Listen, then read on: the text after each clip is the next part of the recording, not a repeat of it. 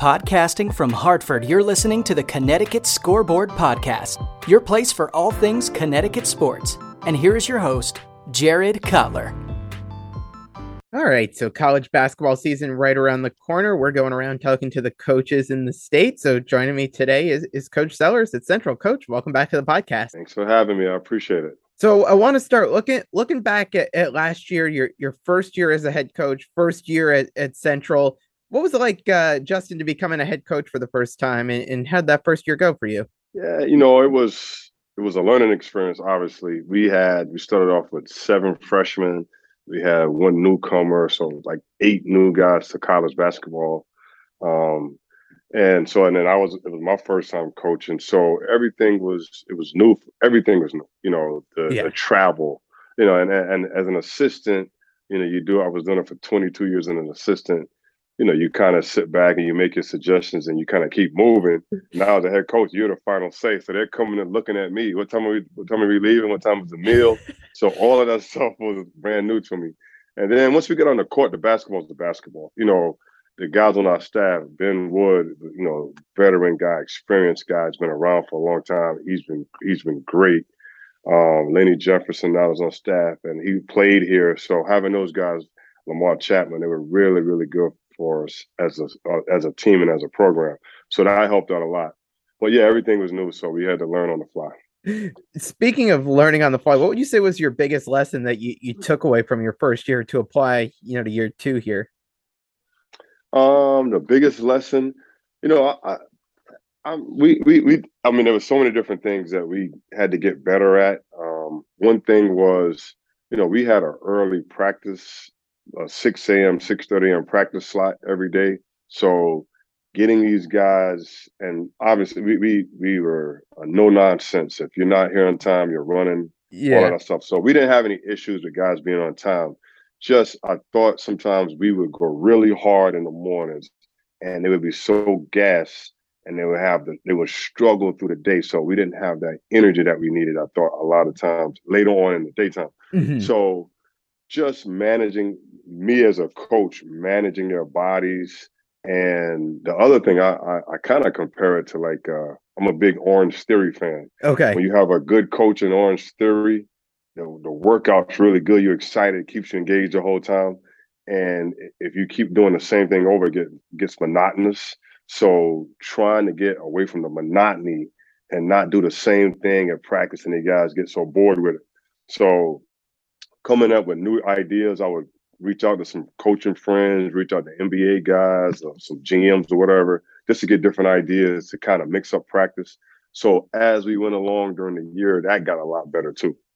So those are some of the things I had to improve on. And we've taken that from last year and we've made a big improvement. So we kind of we kind of sweeten up practice every day. So it's a lot of zip and energy, and it's new and they're excited about it. I like it. It's uh, interesting to see how how switching things up there. It, it all makes sense. So great to see that going in there. In terms of your team last year, you win eight games. Uh, you win a game in the N E C tournament. How big was that for your team to just start building some momentum for a team that that's in a rebuilding process that had struggled in the previous few years before you took over? Yeah, you know, being in a, a conference tournament game for the first time in a while was really, really exciting for the guys. Just hey, man, we, we have a chance. We can win a game. Let's get to the next game, try and win another one.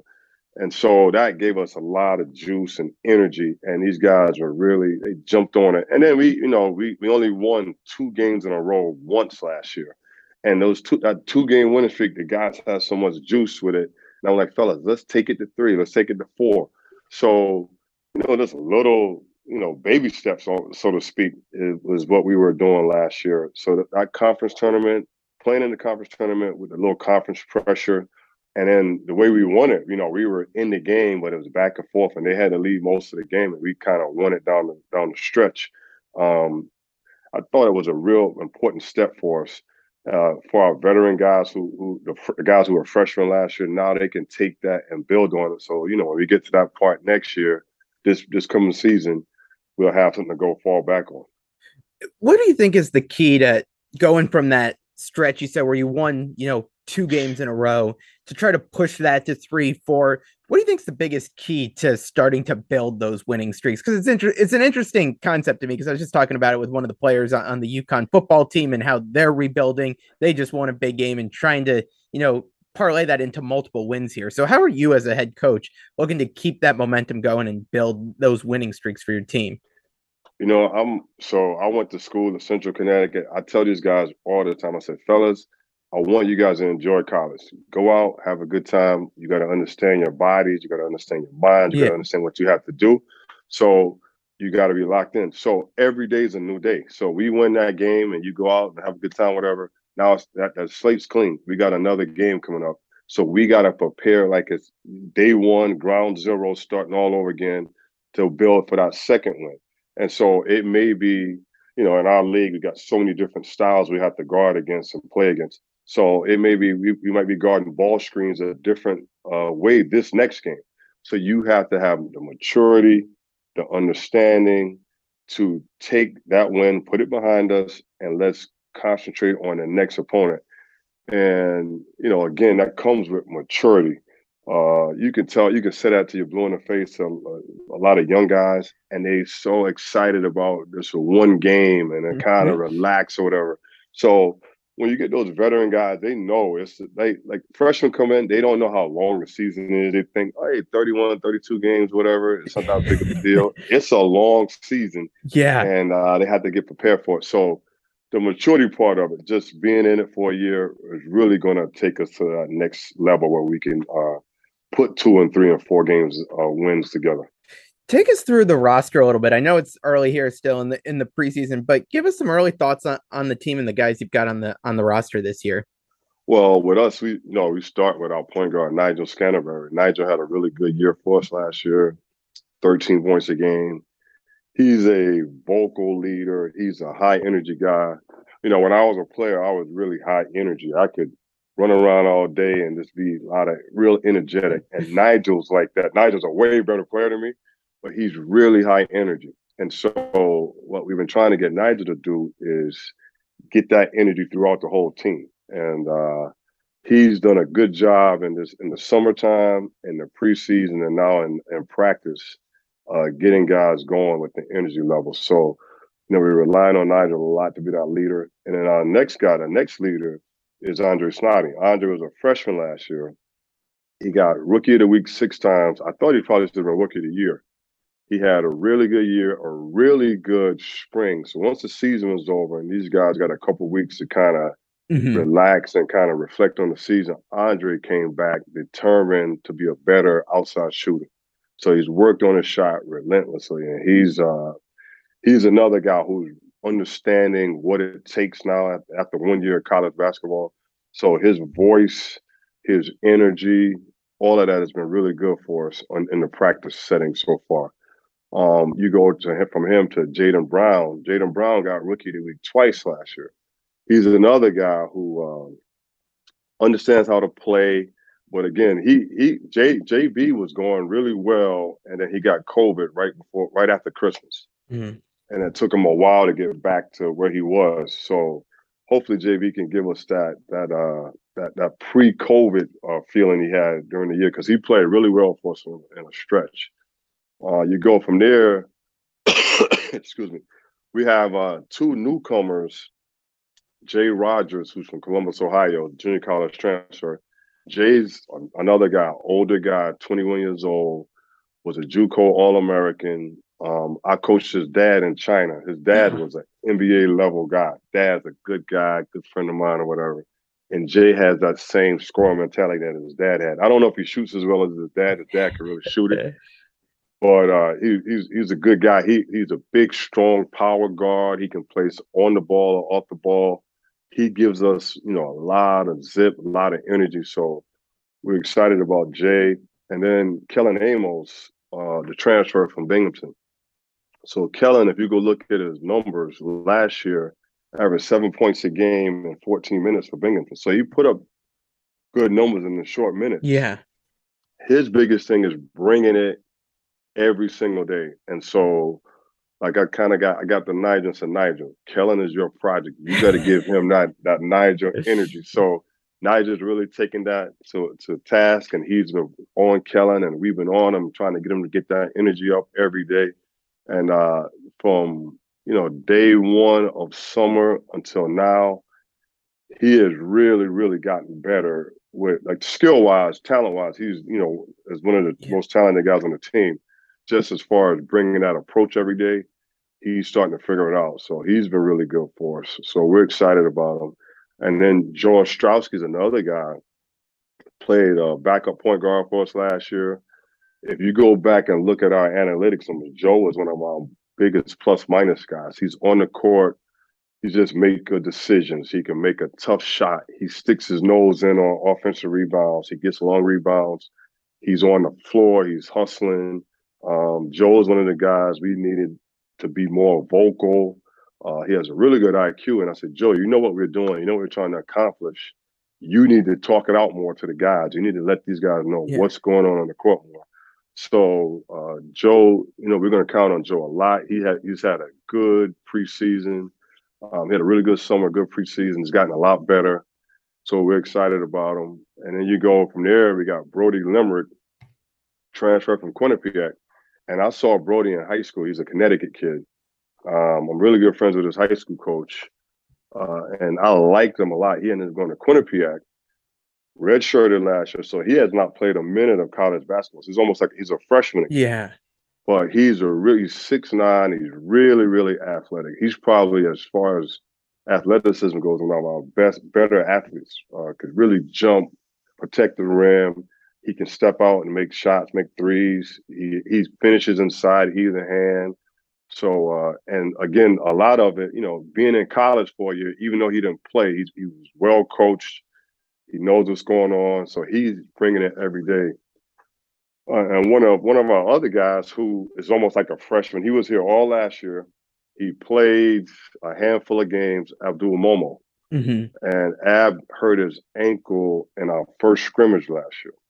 So he was in and out of the lineup and ended up being a redshirt year for him. He's gotten so much better. He's gotten a really, like, when walked in, walking into the building as a freshman, he's six seven, two forty, great body. And uh, he's gotten in really, really good shape. Uh, the summer and the preseasons have been really good because we watched a lot of individual film with him. Mm-hmm. He understands, like, if the way he's been playing defense the last couple of weeks, he's starting to pick it up and understand what we're trying to do on the defensive end. Offensively, he's running. He's uh, he's a big body. He's strong. He's rebounding. So those guys have been really good. Uh, all all of them, the the, the the energy and the effort that we've had in the preseason has been really good. It's been really positive. Everybody's excited about it. So, you know, those are more most of our guys that we're going to count on this year. I, I'm curious because you, you talk about some of those younger guys uh, who were freshmen last year. I feel like just as a fan of college basketball, you see a huge jump from these guys going from freshman year to becoming a sophomore. Is that what you're seeing with these guys and them really taking that jump in, and taking their game to the next level this season? Yeah. So after our uh, after the season was over, after we lost to Bryant in the conference tournament, we sat down. We had a team meeting, and, I, and this was just the whole group. And I said, fellas, I was like, you guys don't even realize this right now, especially the young guys, but you played one whole full season in our system. You're going to walk in the next month and in practice, you're going to know our terminology. It's going to be second nature. You're going to know what we're all about. You don't have to think. You can just play basketball. You know what we're all about. You know what we're doing. Yeah. So that jump from the freshman year to sophomore year is always the biggest. But on to, to piggyback on that, you know, we like Nigel, those guys, they, they it was new for those guys too. It was a whole yeah, new that's system. A good point.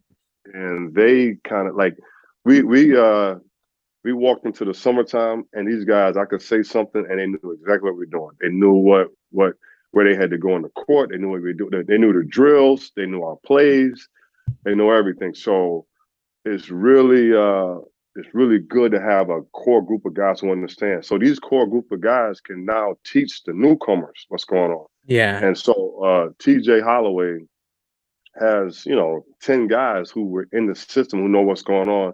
So they can tell T J where to go, where to be, how to be there. And it's really, really helped him. It is uh, matured and helped him grow faster. I used the word last year, expedite. Mm-hmm. I said, we need to expedite the process if we're going to be good right away. And so these guys have really uh, taken that to a, another level now. We we picked it up pretty fast. How are you feeling about the conference heading into this year? Because I know it's going to be a little bit different. No more Bryant. You've got Stonehill coming in. What are your thoughts on the, the N E C heading into this season?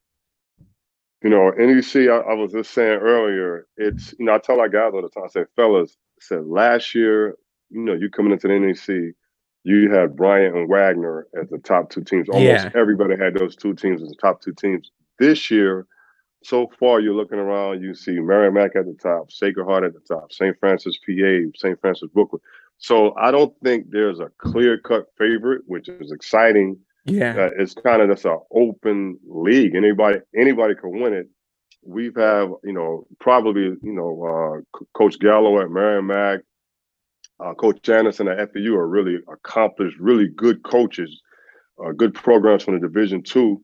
Uh, Coach Gallo's won a, a conference championship already in the N E C, so these guys know what it takes to win. Uh, you know, Anthony Latina's been in the league forever. He's been here, I think, ten years now.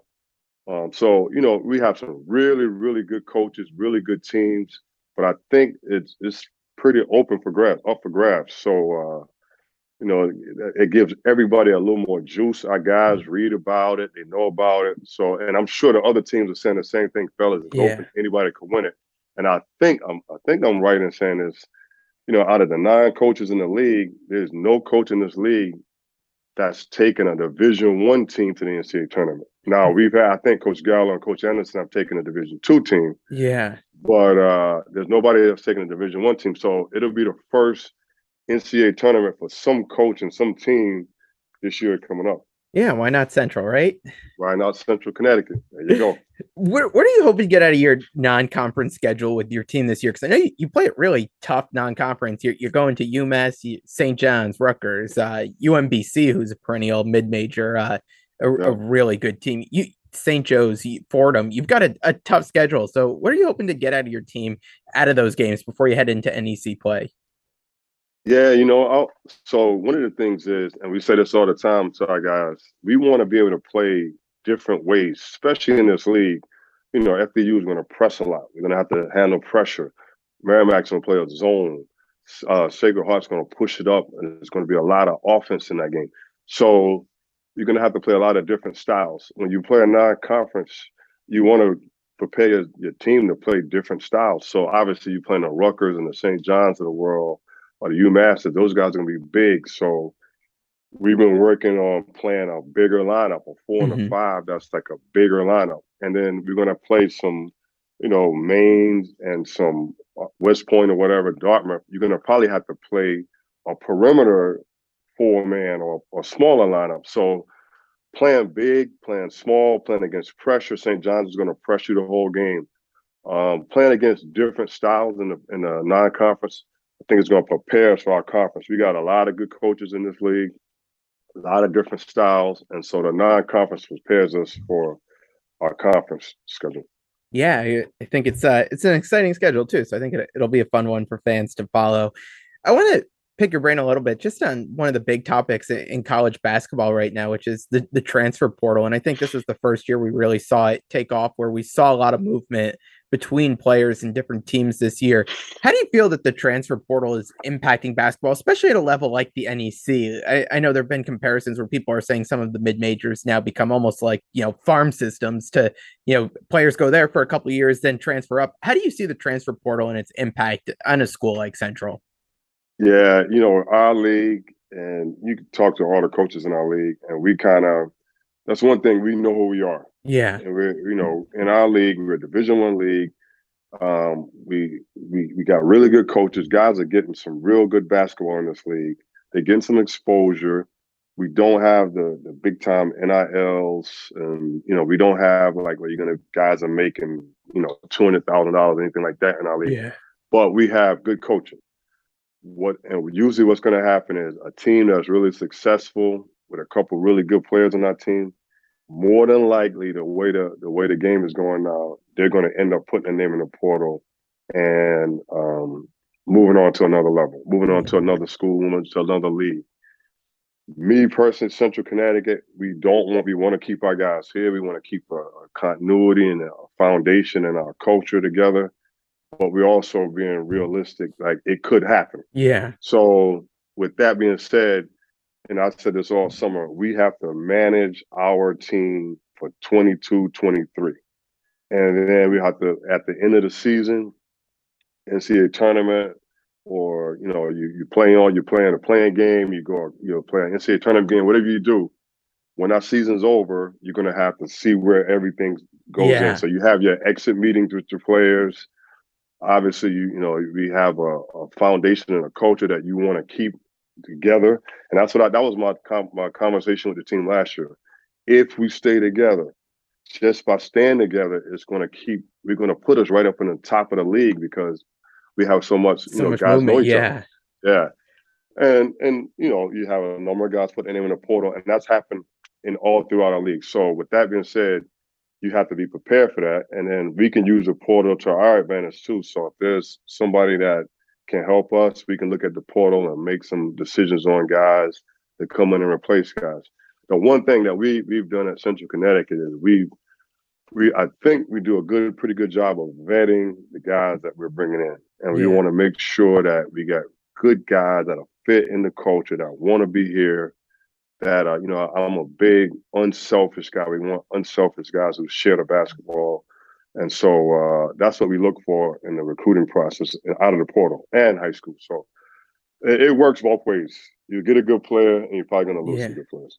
Yeah. I'll, I'll wrap with this one for you here. What's your message to the, the Central fan base here, who I know is excited to get back out, uh, get to games, and, and see this program continue as uh, building building this program back to, you know, the heights that it, it had been at? Yeah, the message, you know, we support. Please come out and support these guys. Please come to the games as much as you can. Um, you know, I will say this one thing. When you got a packed house in there, the energy from the, the fans just gives you that much more juice. And if we can get our crowd back, I remember when I was here as an assistant, and the, the four years I was here, I, I'm saying every night it was twenty-five hundred plus, you know, a lot of times sold out on the yeah. weekends with our fans. And that energy would just gave our guys much more uh, juice on the defensive end. We ran hard on offense. We rebounded. So if our fans could really give us that extra boost, we'd be excited. We'd love to have those guys. Tomorrow we have our, our open practice. So we have an open practice tomorrow, and we have we got this homecoming weekend this weekend. So we have a lot. Hopefully we have some fans here tomorrow morning, just to get a kind of preliminary look at our guys or whatever, and see what the team is. We're gonna have some reps, so it should be a fun little environment. So these guys can get a look at the new guys and see yeah. how much the older guys uh, progress. So yeah, we we just want the support from the fans. The more the much the more support we can get, the better off we're gonna be. Yeah, absolutely. And I know, especially at a gym like yours, when, when you could pack the people in there, it really yeah. gets gets to be a loud and, and really fun uh, environment. Yeah, you know, with the homecoming, there's a lot of um, alumni, alums on campus that haven't been here in a while. So they're walking in the gym, and now we have a nice skybox in the background. Yeah. And uh, they're like, oh, man, this is, I said, this is a nice environment. We just need to get a lot of people in here, so we can, you guys can cheer these guys on, and we can get, get off to a great start. It'd be so much fun. Yeah, absolutely. Well, well, Coach, as always, I, I appreciate it, and I wish you and your team best of luck this season. I'm sure we'll be talking again throughout the season. Jared, thank you very much for having me. I appreciate it. Absolutely, anytime. Thanks for listening to the Connecticut Scoreboard Podcast with Jared Kotler. If you like the show and want to know more, check out the podcast on Twitter at C T Scoreboard Pod. The host at Jared Kotler, and find us on Facebook at the Connecticut Scoreboard Podcast. Finally, if you enjoy what you're listening to, rate and review us on iTunes. Thanks again for listening.